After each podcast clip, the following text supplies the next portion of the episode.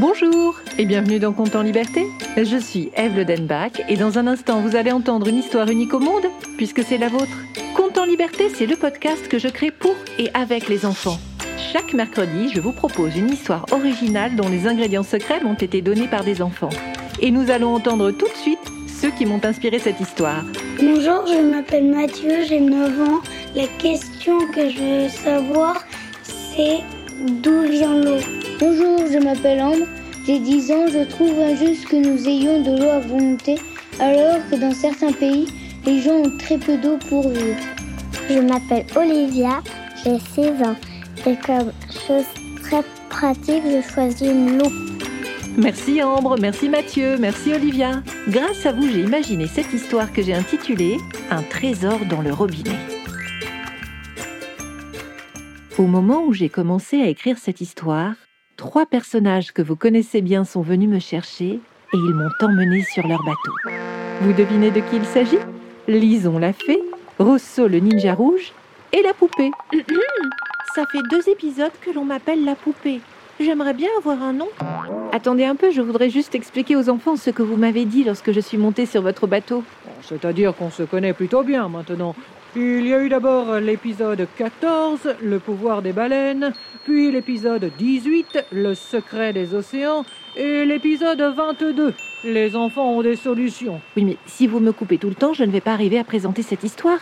C'est quand même bien de redire le nom des épisodes, car comme ça les enfants peuvent nous retrouver plus facilement. Il paraît qu'on leur manque. Vous nous avez manqué aussi, les enfants. Et nous avons reçu beaucoup de messages d'enfants qui veulent nous entendre, alors c'est quand même normal que nous parlions. Je pense que les enfants ont fait exprès de faire des propositions autour de l'eau. Puisque toutes nos aventures se déroulent dans la mer ou dans l'océan, ils étaient sûrs de nous retrouver. Première question de Mathieu, d'où vient l'eau? Du robinet. Je pense qu'il veut dire avant de sortir du robinet. Alors, pour répondre à cette question, je vais sortir ma loupe magique. Comme ça, nous pourrons observer la planète tout entière et les enfants qui écoutent cette histoire pourront voir ce dont nous parlons en même temps. Et voilà Ça alors, je n'ai jamais vu une loupe comme celle-ci. Oh, c'est amusant. On voit la Terre comme si elle était toute petite. Tu pourras me prêter ta loupe, Lison Qui a parlé? Un enfant qui écoute cette histoire, bien sûr. Alors, visiblement, tout le monde a la loupe magique dans sa tête ou dans sa main. Connaissez-vous l'autre nom que l'on donne à la planète Terre? Planète bleue Encore un enfant qui s'invite dans notre histoire. Je crois qu'ils nous aiment bien. Et en plus, ils ont de très bonnes réponses. Nous l'appelons la planète bleue car, comme vous le voyez, l'eau recouvre les deux tiers de notre planète. Ça fait beaucoup d'eau Pourquoi Ambre dit qu'il y a des gens qui n'ont pas d'eau alors? Mais parce que l'on ne boit pas de l'eau de mer. C'est beaucoup trop salé. Tout à fait, Rosso.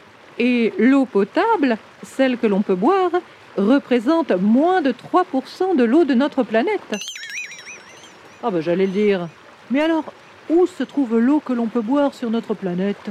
Là, regardez, dans les fleuves, les lacs, les rivières et surtout là, sous nos pieds, sous la terre, dans ce que l'on appelle les nappes phréatiques.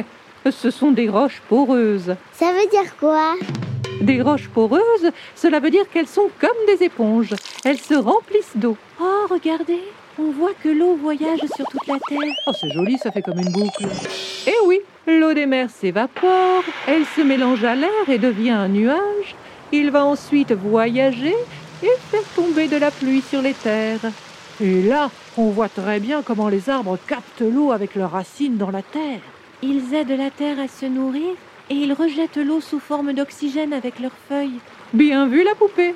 Et une partie de l'eau reste dans le sol et les nappes phréatiques. Les éponges sous la terre. Exactement. Mais c'est bien, je vois que tout le monde suit. Et ensuite, l'eau revient dans la mer. Ça en fait une jolie promenade. Regardez, si je compte bien, il y a un humain sur cinq qui n'a pas de robinet près de chez lui. C'est bien ça, ma chère amie.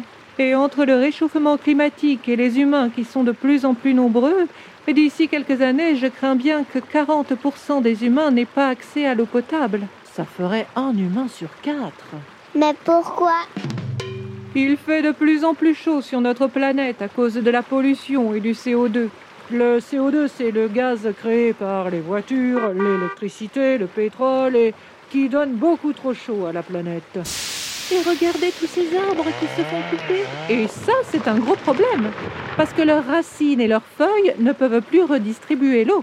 Déjà qu'il n'y en a pas beaucoup. Et là, ces humains en Afrique, ils vont chercher de l'eau dans des rivières et c'est à des kilomètres de chez eux. Ils la ramènent en la portant sur leur tête, mais ça doit faire mal. 20 kilos en équilibre sur leur tête. Ils font attention à ne pas en perdre une goutte. Et maintenant, ils font bouillir l'eau de la rivière avant de la boire, mais pourquoi? L'eau de la rivière n'est pas très propre. On peut attraper des maladies très graves avec de l'eau sale. En la faisant bouillir, ils enlèvent des microbes. Ça serait plus pratique qu'ils aient un robinet? Ça coûte très cher au pays et puis c'est assez compliqué. Il faut faire un trou très profond dans la terre pour chercher l'eau. Ensuite, il faut la capter, la mettre dans des tuyaux, la nettoyer pour qu'elle soit potable, la conserver dans un château d'eau et la redistribuer à chaque maison. Et ensuite, ce n'est même pas terminé. Parce que lorsqu'on se sert de l'eau pour faire sa vaisselle, se laver ou encore aller aux toilettes, eh bien après tout ça, l'eau est toute sale. Alors il faut la relaver? Mais tout à fait, mon jeune ami. Il faut relaver l'eau avant de la laisser repartir dans la nature. Et ensuite, elle refait son petit trajet du début. Mais comment on va faire s'il y a de moins en moins d'eau sur la Terre? Je suis certaine que les deux enfants qui se sont invités dans notre histoire ont quelques idées. Ça, c'est certain, les enfants ont toujours de bonnes idées. Il faudrait moins polluer. Mais oui Et dans l'épisode 22 qui s'appelle Les enfants ont des solutions, nous avons eu beaucoup d'idées pour créer moins de déchets.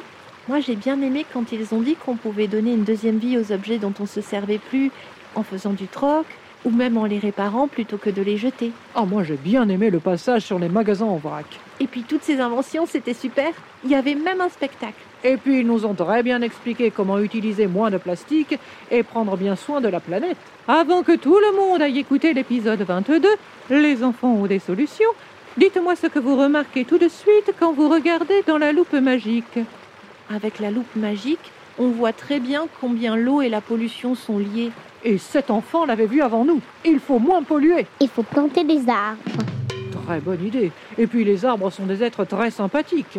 On l'a bien vu dans l'épisode 30, l'amour des arbres. Il faut bien fermer le robinet quand on se lave les dents et aussi sous la douche.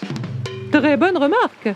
On ouvre le robinet seulement pour se rincer et quand on a bien frotté. On pourrait mettre un seau dehors pour récupérer l'eau quand il pleut et ensuite on s'en servirait au lieu d'utiliser l'eau du robinet. Mais oui Et j'y pense, l'eau du robinet pourrait nous servir deux fois.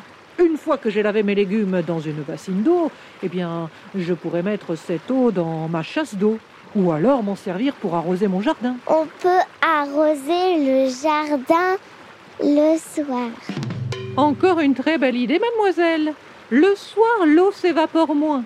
L'eau nourrit mieux la terre et les végétaux qui y poussent. On peut aussi mettre de la paille près de ces plantations pour retenir l'humidité. Il y a aussi des plantes qui s'aident à grandir. Quand on les fait pousser ensemble, elles ont moins besoin d'eau. Mais tout à fait, mon cher Rousseau. Cela s'appelle la permaculture. Nous pouvons apprendre à cultiver nos légumes différemment. D'ailleurs, vous savez, nous dépensons beaucoup d'eau pour produire notre nourriture, mais tout n'est pas pareil. Un bœuf, par exemple, eh bien, il va boire beaucoup d'eau et manger des céréales. Alors, pour produire un kilo de viande de bœuf, il faut dépenser 15 000 litres d'eau. Et seulement 55 litres d'eau pour un kilo de tomates. Oui, et en plus, les tomates ne mangent pas de céréales. Et si on mange des fruits et des légumes qui poussent à côté de chez nous, c'est encore mieux parce qu'on ne pollue pas. Oui, et puis on évite de faire venir des légumes par avion ou par bateau de l'autre côté de la planète. Et quand on mange les fruits et les légumes de saison, ils nous apportent exactement les vitamines dont on a besoin. C'est quand même pratique. Plus de fruits et de légumes de saison et moins de viande. Il faut éviter de gaspiller la nourriture. Très bon conseil, ma jeune amie. Et dites-vous que tous les objets qui nous entourent ont besoin d'eau pour être créés. Cette chemise que vous portez, Rousseau, par exemple, vous la trouvez belle Oh, moi j'aime bien la couleur. Eh bien, il a fallu environ 1500 litres d'eau pour la créer. 1500 litres d'eau Eh bien, ma prochaine chemise, je la prendrai dans un vide-grenier ou alors dans un de ces magasins où l'on vend des vêtements qui ont déjà été portés. Comme ça, je ferai gagner 1500 litres d'eau potable à notre planète. Et si on enlevait le sel de la mer, on pourrait faire de l'eau douce. Mais oui, si l'eau de mer pouvait devenir potable, on pourrait la boire. Il y a déjà beaucoup d'humains qui cherchent comment faire. Ils vont bien finir par trouver. Et moi, on ne m'a pas encore trouvé de nom. Demandez aux enfants. Ce sont eux qui ont les solutions. Elisa, Eliane. Super, ça me fait deux prénoms. Vous voyez, il suffisait de demander. Les enfants ont toujours de bonnes idées. C'était Conte en liberté et cette histoire n'aurait jamais vu le jour sans la participation de Mathieu, Olivia et Ambre. Je remercie aussi Louise, et Raphaël. de nous avoir accompagnés dans cette aventure. Et un immense merci à Nicolas Lenoir pour le mixage et les effets sonores. Si vous avez aimé cet épisode, n'hésitez pas à le partager, à écrire un commentaire, à lui mettre 5 étoiles. C'est toujours le meilleur moyen pour le faire découvrir. Vous pouvez aussi vous abonner pour ne manquer aucun épisode. Et si vous souhaitez participer à la création des prochains comptes en liberté, n'hésitez pas à vous abonner à notre page Facebook, à notre compte Instagram ou à nous laisser un message sur le site de Compte en liberté. Vous trouverez tous les liens en descriptif. Je vous retrouve mercredi prochain pour un nouveau compte en liberté.